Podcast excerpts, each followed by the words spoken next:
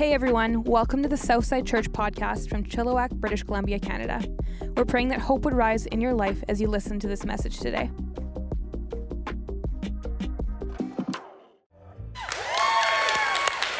I, I got just about as much applause as the coffee announcement got, which is unreal. I want to start off today with a story. And whether you're watching online or in person, the story is about you. It's a story about your lifelong relationship with dissatisfaction. It started when you were real little. I don't know if your parents ever told you this, but one of the first words you ever spoke was the word mine. So you're in a room as a toddler and you have your toy, and, and another toddler comes walking into the room, and you made it very clear that this toy was your toy. You said, mine.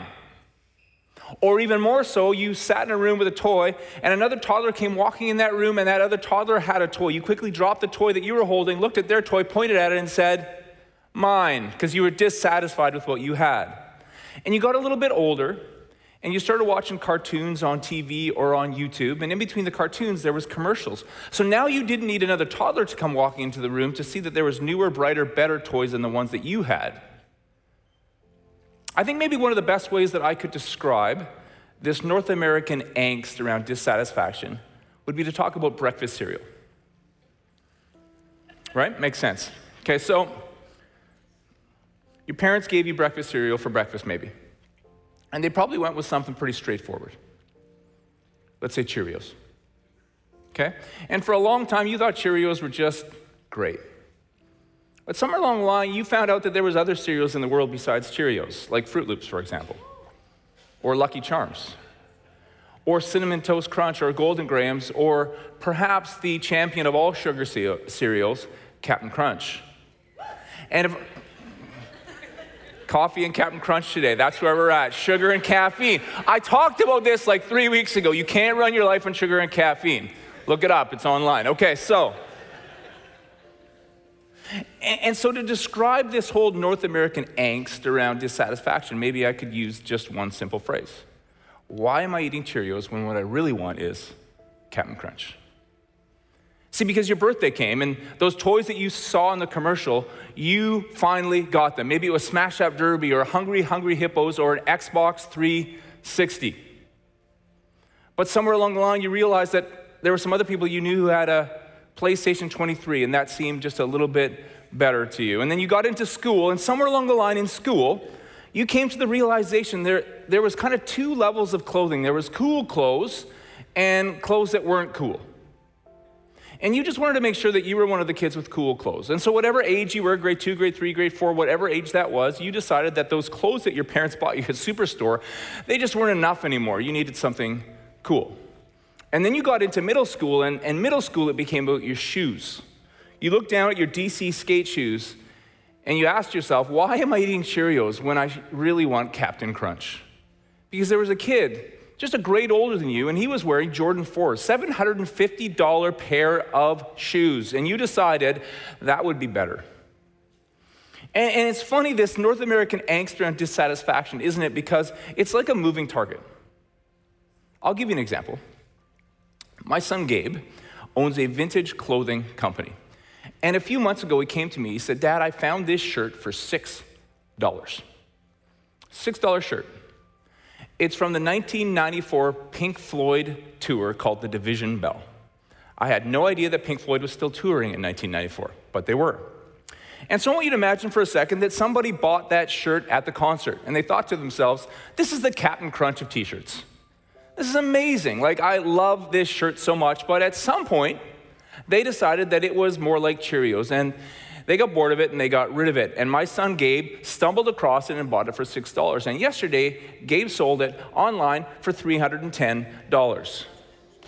So what once was Captain Crunch became Cheerios, became Captain Crunch. Am I making sense?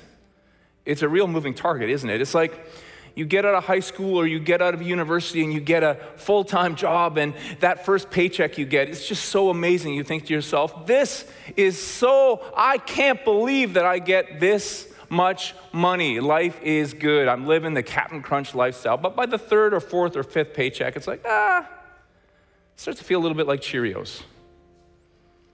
Wow, I bought a house. It's so amazing. I love this house so much. And then over time, I need bigger. This is a great vacation, but I need better. It's a North American relationship that we have with this whole topic of dissatisfaction. I would suggest to you that, it, that it's so prevalent that millions of people actually make millions of dollars by playing on your and my dissatisfaction. Years ago, when Corinne and I first got married, we got married in Red Deer and we moved to Abbotsford, and we knew nobody. We went to a church, we knew nobody at the church. So, about two months in, the church was friendly, but no one had actually really spoken to us. Like they waved to us and said hello, but there was no in depth conversation. But about two months into this church, we had a young couple come up to us and they invited themselves over to our house for dinner. And, and we just felt flattered, to be honest. We're like, wow, like they must have just saw something in us, right? Something cool about us. They just wanted to hang with us. So it was the first time we were ever going to have anybody over to our little one bedroom apartment. So we got it all cleaned up. We, we, we made dinner. I don't really remember what we had for dinner, but I remember that Corinne made blueberry pie. And to this day, it's the best thing that I've ever tasted. So this young couple shows over. They invited themselves over for dinner. We were flattered. They came to the door. And when I opened the door, I noticed that he was carrying a briefcase. briefcase which was weird to me. Never being a briefcase guy myself, I still knew enough to know that coming for a social uh, gathering doesn't really require a briefcase. What we were to learn through the course of that meal was that they were not there for a social gathering. They were there to talk to us about multi level marketing. And it's so interesting if you've ever talked to somebody about multi level marketing because there's really no product. Have you noticed that? Like you try to get, and, and there might be soap or something way down the line, but really, like there's no product except uh, through the course of that meal, I came to realize, oh, there really is a product. And the product that they're trying to sell you is dissatisfaction. They invite themselves over for dinner at your house. And they try to sell you the sense of that you are horribly, terribly, incredibly dissatisfied with your current life. And what you really desperately want, maybe more than anything else in the world, is to be rich. And you can and you will become rich if you sign up with them.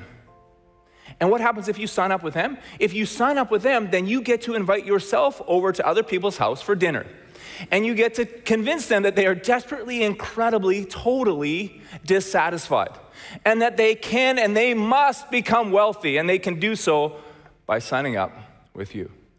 And throughout the course of this dinner, I came to realize that there was going to be a dotted line at some point that I was going to have to sign. And by signing on that dotted line, I was going to have to say, I am dissatisfied. Now, I want you to keep in mind for a second the setting of this dinner. We're in our little one bedroom apartment we paid $450 a month because that's all that we could afford. In that one bedroom apartment, there was not one single piece of furniture that we had purchased new.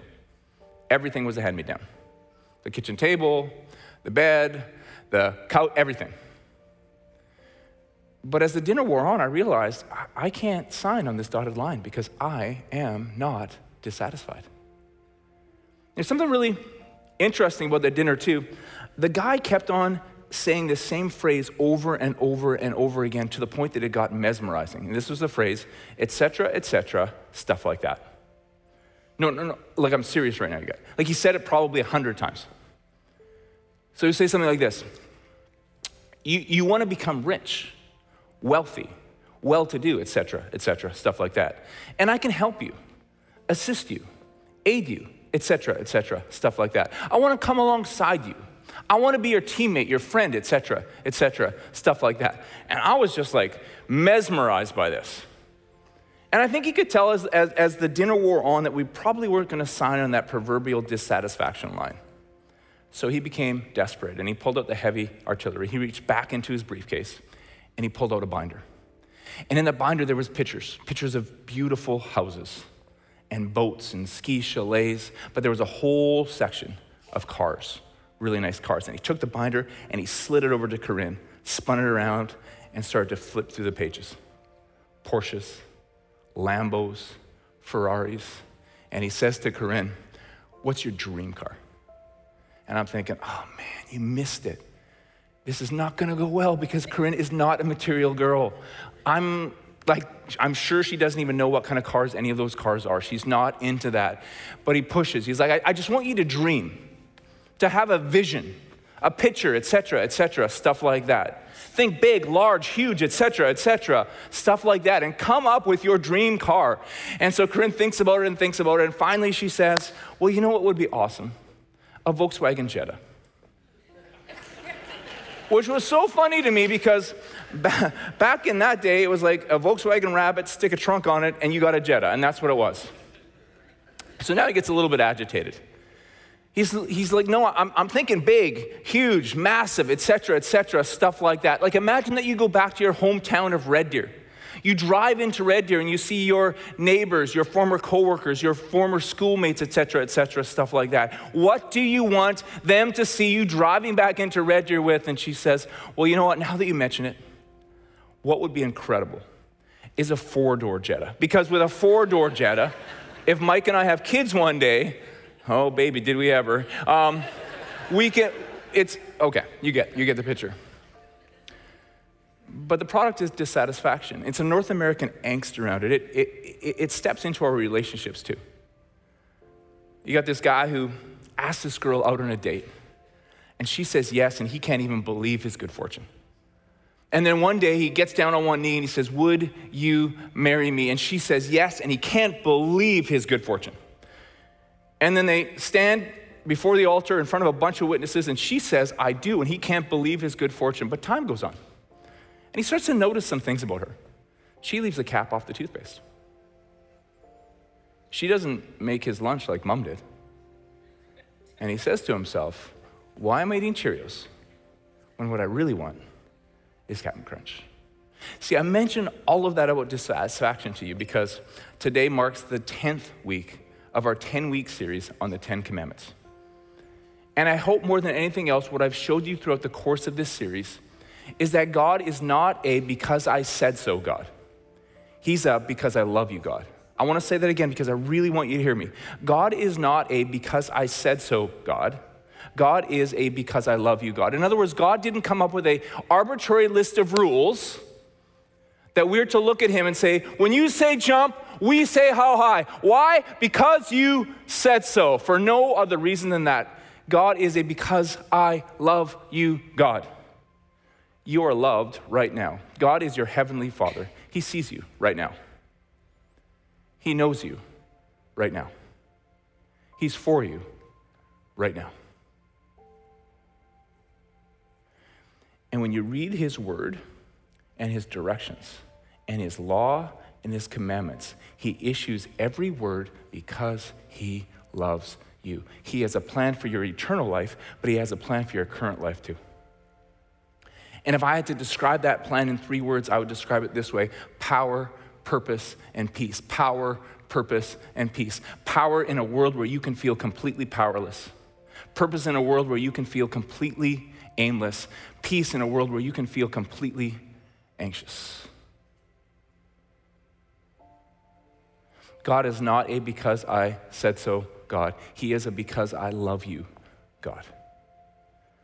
And that's why it's so cool that next week we're having a baptism. Jesus said, Believe and be baptized. Why? Because I said so. No, because I love you. See, baptism is so powerful because it's an outward expression of an inward commitment. It says, God, I'm putting my old behind me my regret, my shame, my sin, my baggage, my performance based acceptance as if it all depends on me, and I'm living for you, from you, through you, from this day forward. Why in the world would someone get baptized? Because he loves you. And as you follow his lead, you step more into what? Power, purpose, and peace. So, man, if you haven't been baptized yet as a believer, Let's do it. Let's do it. I don't know who you are. I don't, don't know where you've been. I don't know what you've done. I don't know your past history. And I know I make this joke all the time, but man, if you've had an absolutely unbelievable life and you feel like you're unworthy to get baptized, you are worthy. It's believe and be baptized. And if we have to hold you under the water a little bit extra long, we'll do that for you. When I was baptized, they held me under the water for three and a half minutes, which is a, a, a why do I always make that joke? Dunk, text the keyword dunk to 604 670 3040. It's going to be a party next week. We would love to celebrate with you. Is it a big deal? Yes, it is. You don't got to, but you get to. He loves you. But today, because he loves you, he, issued, he issued for you and me the 10th commandment Exodus 20 17.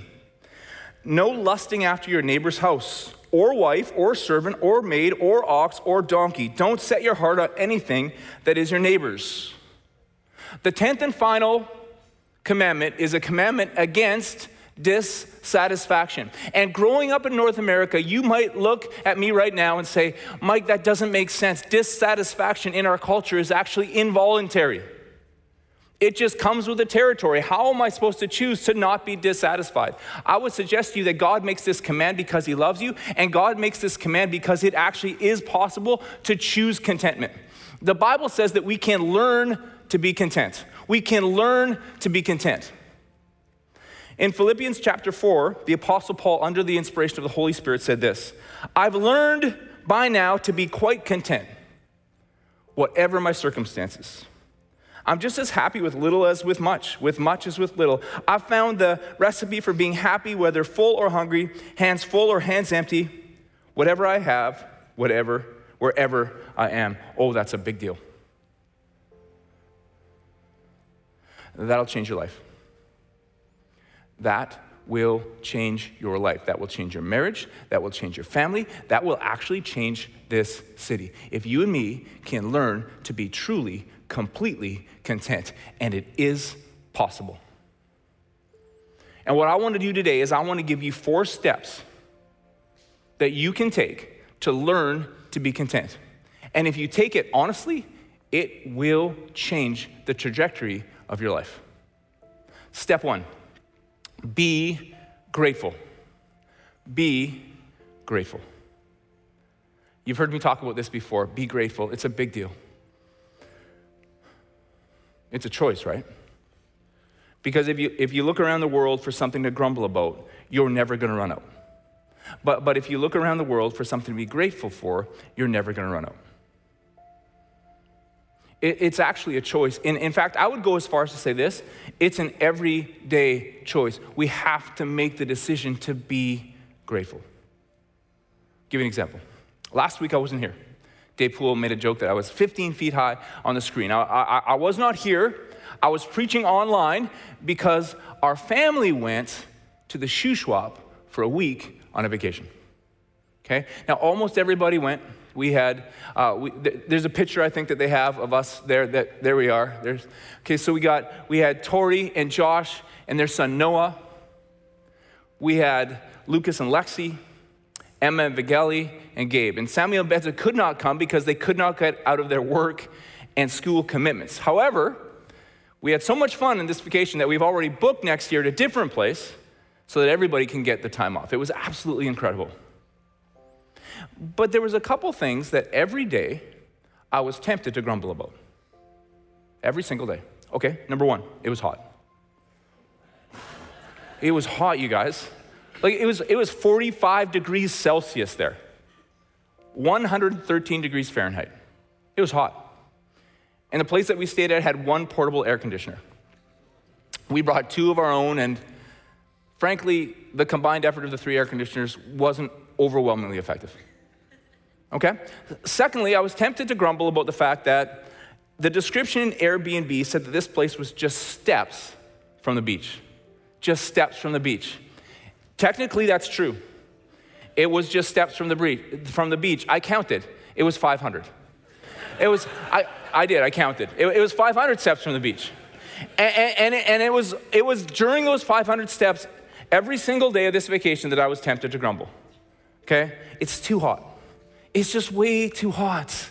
It's like, I don't know, this isn't steps. This is 500 steps. It's kind of not fair. And then, and then I started to grumble about the fact I didn't bring Crocs. Josh and Gabe brought Crocs.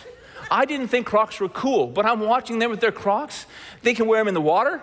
They can wear them on the beach. They can wear them on the 500 step walk. Why did I, we got so many Crocs sitting in our boot room? I didn't know what they were doing there. I could have grabbed a pair of Crocs, but I didn't. So I'm grumbling about that. What else? Oh, we had, we had a friend who heard that we were there, brought his boat for a day. And uh, all the kids went water skiing. I didn't get a chance to go. So I'm walking along going, oh, you know what?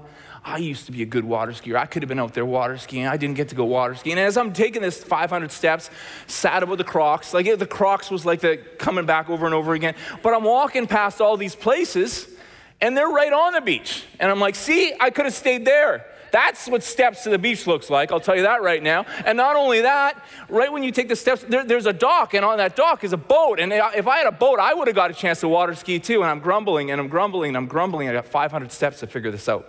500 steps to figure this out. And all of a sudden, I'm like, whoa, wait a minute. I'm actually having the time of my life. I'm here with my family, and everyone's getting along get some strong personalities in our family. And uh, everyone's healthy. This might just go down as one of the greatest weeks of my entire life. And I'm spending my 500 steps grumbling. You got to figure this out. You must figure this out, please. Your outward circumstances will make no difference if you don't figure out inside of yourself that you are going to choose to be grateful.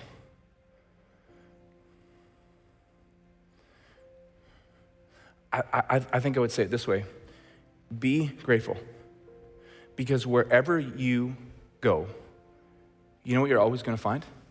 You're going to find yourself there. So you got to figure this out. Wherever you go, you're going to find yourself there. You can learn to be content, and it's a big, big deal. The first thing we need to do is we need to be grateful. Second, be yourself. Be yourself. Oscar Wilde said it this way be yourself because everybody else is already taken. Okay? Be yourself. Everybody else is already taken. Be yourself. Comparison always leads you into dissatisfaction. Comparison always leads you into dissatisfaction every single time. Because when you start to compare yourself with others, you will always find somebody smarter than you. Look, I know you're a rocket scientist, okay? But you can always find somebody smarter than you. You can always find somebody more popular than you. You can always find somebody better looking than you, wealthier than you, having more stuff than you, living a more exciting life than you. Be yourself. Studies have actually shown that even if you compare yourself down, it will always leave you dissatisfied. In other words, man, I'm feeling like I'm not very good looking, so I find somebody, you know, so I'm pointing there, I'm not gonna point it, but I, I, I, I, I, I found somebody ugly, and I'm gonna find that, use that ugly person, compare myself to them so that I feel better. I'm feeling kind of stupid, so I'm going to find like a really dumb person and compare. Again, I'm pointing here, right, right down here. I'm going to find myself a really dumb person. Eh, it doesn't work because comparison doesn't stop. Once you decide to compare, it will keep rolling and keep rolling and keep rolling. It will always leave you dissatisfied. So the decision you need to make is to be yourself. I would actually even take that a step further. Be grateful for yourself. Every day of your life. Say, God, thank you for making me me. Thank you for my gifts. Thank you for my abilities. Thank you for my challenges that I face today. Thank you for my opportunity to not be anybody else, but to, with your help, God, be something absolutely incredible. Today, thank you for the opportunity to be the me that I was created to be. You say that's arrogance. No, it's not. No, it's not. It's gratitude. Be grateful for you. Four steps to contentment. Big deal. Number one, be grateful. Be grateful because wherever you go, you're going to find yourself there. Second, be yourself. Be yourself because everybody else is already taken. Third, be smart.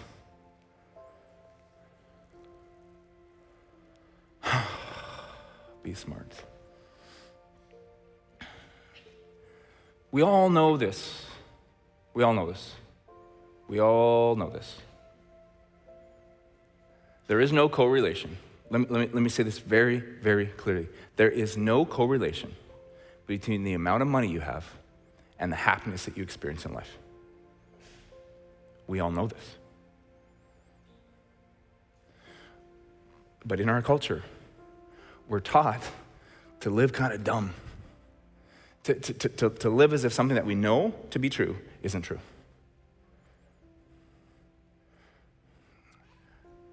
A couple months ago, I had a friend of mine send me uh, part of a song that she said kind of describes the stories that she's heard of Corinne and I living in that little one bedroom apartment, talk to Mr. etc., cetera, et cetera, stuff like that.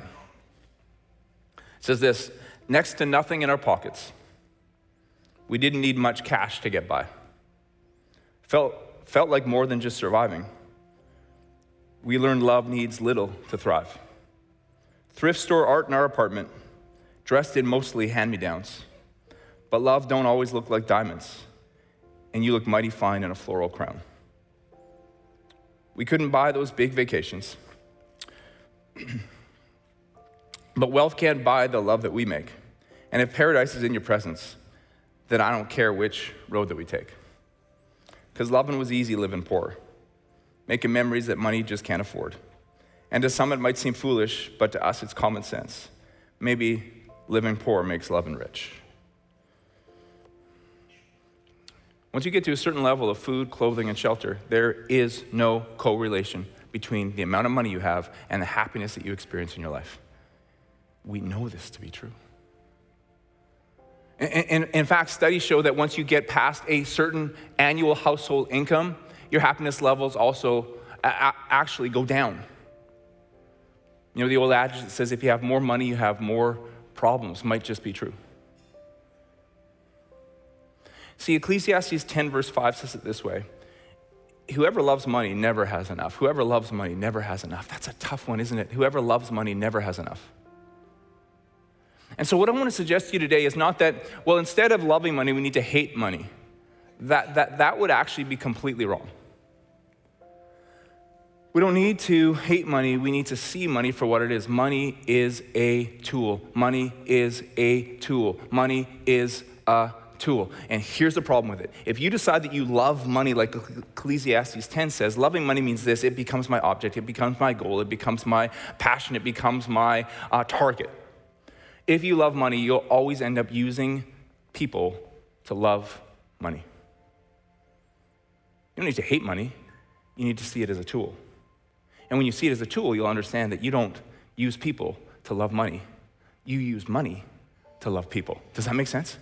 That's why it's there. A friend of mine named Phil Callaway wrote a book called Making Life Rich Without Any Money. Making life rich without any money. And, it, and in it, he suggests that the richness of your life will largely come down to the quality of your relationships your friends and your family. That you are known and know, you understand others and are understood by them, you care for them and are cared for by them. You love them and are loved by them. Proverbs 15 says this listen to this better to eat vegetables with people you love than to eat the finest meat where there is hate. Better to eat vegetables. That's a bold statement. Better to eat asparagus with the people you love. I think that's true. Jesus said it this way Don't store up for yourself treasures on earth where moth and rust destroy and where thieves break in and steal. But instead, store up for yourself treasures in heaven where moth and rust do not destroy and where thieves do not break in and steal. See, the stuff that we have, the stuff that we have, we can't take it with us. You know what we can take with us? The relationships that we build, the love that we share man, you and me, we, we get to be friends. To, to borrow like a, a, a quirky, nerdy 80s uh, Christian, contemporary Christian song, we get to be friends forever. That's pretty cool.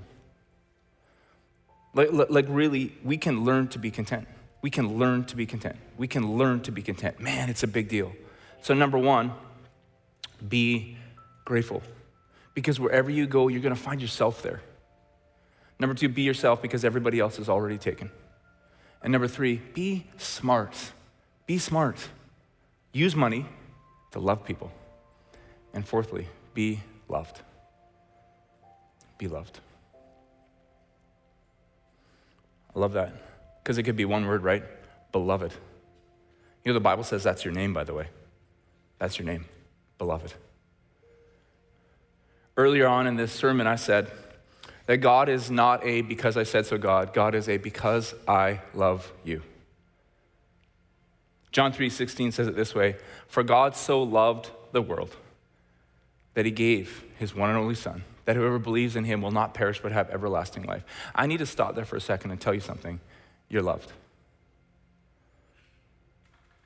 You're fully and completely and totally loved right now. Not some future improved version of you, you, right here and right now. You are fully completely loved. God sent his son Jesus, and Jesus stepped into human history, and Jesus died on a cross so that we could find forgiveness, move past our past, move past the baggage, move past the regret. And here's what's crazy the Bible makes it clear in passages like Luke chapter 15 that if you were the only one in history who needed to be forgiven, Jesus would have died for you. If you were the only one in history who needed to be forgiven, Jesus would have died for you. And three days after Jesus died on the cross, he rose again so that we could have the assurance and the power to move past our past and step into a life of power and purpose and peace. And if you were the only one in history who needed to defeat despair and defeat darkness and defeat death, Jesus would have rose again for you. I want to let that sink in just for a second you are loved. Not an improved someday version of you, right here and right now. You are loved. And when I tell you that, I won't follow that up by saying, and you know what? Because you're loved, that's enough. No, that's not just enough. That's everything.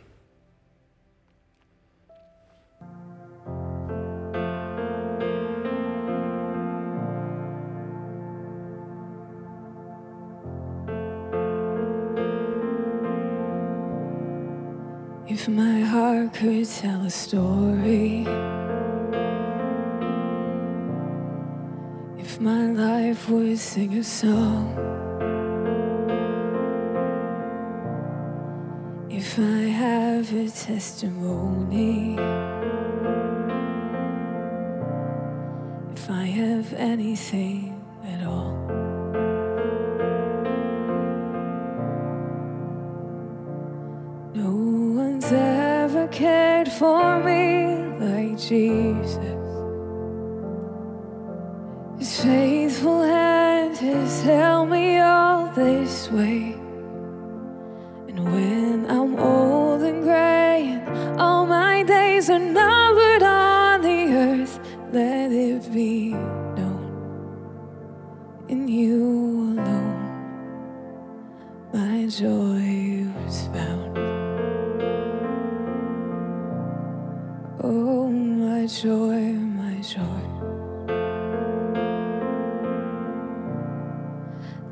children tell their children. Let this be their memory. That all my treasure was in heaven.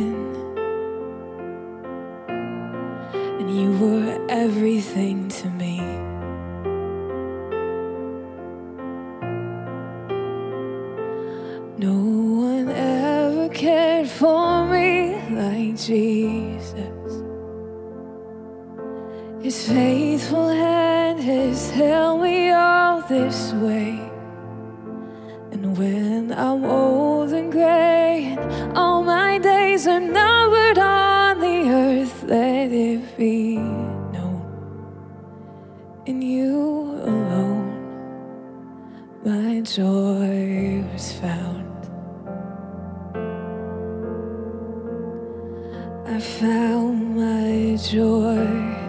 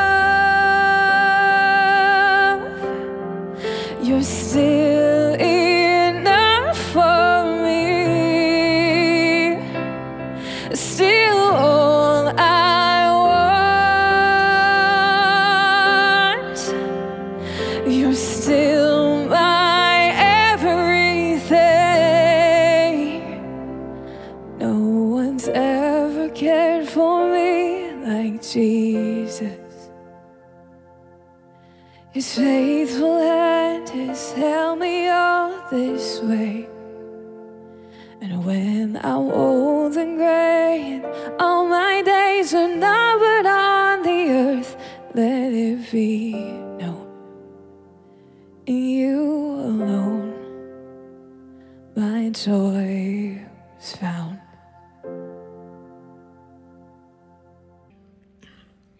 You're loved.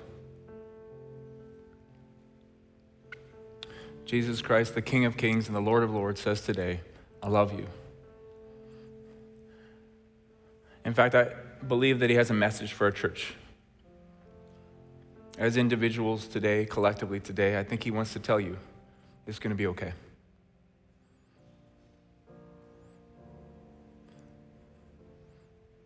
It's going to be okay.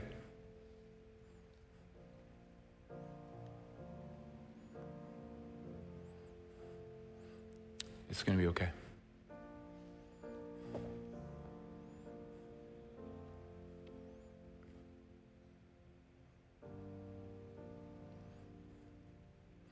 Years ago, I started talking about this upside down reality of the open handed life. It's such a cool concept, you know, the upside down reality of the open handed life that Jesus says, counterintuitively, you want to gain life? Lose yourself. Doesn't look like this. It looks like this. It's the upside down reality of the open handed life. And it's such a great posture, isn't it? Because it's a posture to receive. There- there- There'll be moments and days that I'll just sit like this. And, and, and it's just this recognition Jesus, I need you. I need, I need your grace. I need your mercy. I need your forgiveness. I need your strength. I need your love. It's the upside down reality of the open handed life, knowing that no matter how long we sit or stand like this, God never grows tired of filling our outstretched hands. And yeah, along with it comes this I'm not clutching and I'm not grabbing. So, God, as you give love, may I give love to others. May you give grace, as you give grace, may I give grace to others. As you give blessing, may I be a blessing to others. That's it. That's it. That's it. You're loved. You're loved. And it's such good news, you know, because we can learn to be content. And I know even as I spoke, when I, when I say be grateful, and there, may, there might be something inside of you that just says, ah, I've tried, you know. But if you talk to the people around you, you know I always gravitate towards grumbling. Here's the thing God wants to give you power power to change. You're not powerless. You invite Him in and say, God, help me to change my perspective. Help me to be someone who is grateful. And when I stand up here and I say, be yourself, everybody else is already taken, you might say, well, that's easier for you to say, Mike. Because, man, I've been caught in this comparison trap for so long and I just don't think I measure up. You know what? The upside down reality of the open handed life says this allow Him to give you peace. You don't have to be anybody else. You don't have to stress out. You don't have to worry. Just peace. And be grateful for you. I'm grateful for you. Be grateful for you. And as I stand up here and I say, be smart, you know, use money to love people. Man, maybe you're caught on this treadmill. And somewhere along the line, you got this impression that stuff and money was just the end game, and you know that it's not, but it's hard to get off in our culture. But I believe we can get off that treadmill. And I believe it's the upside down reality of the open handed life again, where we say, Jesus, please give me a sense of purpose, that I was placed on this planet for a reason, an opportunity to use money, use my resources, use my abilities, use my talents to love people. Wow. Wow. So, as we close today, I just invite you just to take a moment of reflection, if you don't mind, if you could close your eyes and bow your heads. The upside down reality of the open handed life that Jesus Christ, the Son of God, stepped into human history. He lived, He died, He rose again to give us everything we need, not only for eternal life, but for the life that is worth living today. And all it takes is a posture to receive. And the first step in that, according to the Bible, is to just accept what Jesus did for you through his death and through his resurrection. I just want to give you the chance to do that right now. So, whether you're watching online or whether you're here in person, wherever you're at, if today is the day you want to say, Jesus, I want to receive that. I want to receive your grace. I want to receive your mercy. I want to receive your love. I want to receive your forgiveness. I want to live from you and for you and through you from this day forward with all eyes closed and all heads bowed. You want to just raise your hand? Because I want to pray with you and for you right now. Nice and high if you don't mind. Awesome. Awesome. That's amazing. If, you, if your hand is raised right now, that's incredible. Whether you're online or in person, I just want to take a moment right now and pray with you. I'm going to pray out loud and you can pray silently along with me. You can put your hands down if your hands are still up. That's great. That's great.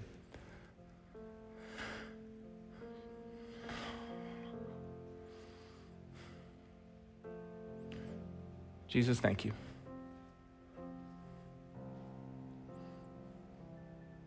Thank you, thank you, thank you. That you give me the power and the peace and the purpose that I can't manufacture on my own. So today, Jesus, I ask you to be my Savior. I want to move past my past today. I'm moving past my past today. And I invite you to be my Lord also. Jesus, that you would give me the strength to live for you today, tomorrow, forever to become the me that I was created to be. Thank you. That when you died, you did it so that I could live. And when you rose, you rose so that I can follow you today, tomorrow, and forever. Thank you, Jesus. In your name, amen. Let's celebrate, church.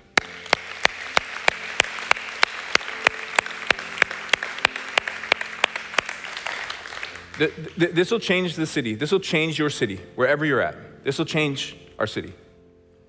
Learn to be content. Be grateful.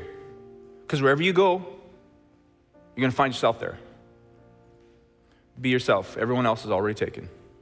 Be smart. Hey, let's use our stuff to love people and finally be loved. Accept the absolute truth. You are completely and totally loved. Next week, massive party. Don't miss it. Baptism Sunday, going to be incredible. I love you guys. We'll see you next week. Thanks again for listening. To hear more messages like this one, make sure to subscribe and check out our podcast channel for past episodes. And to stay up to date with all things Southside, follow at Southside underscore church on Instagram. We love you guys. The best is yet to come.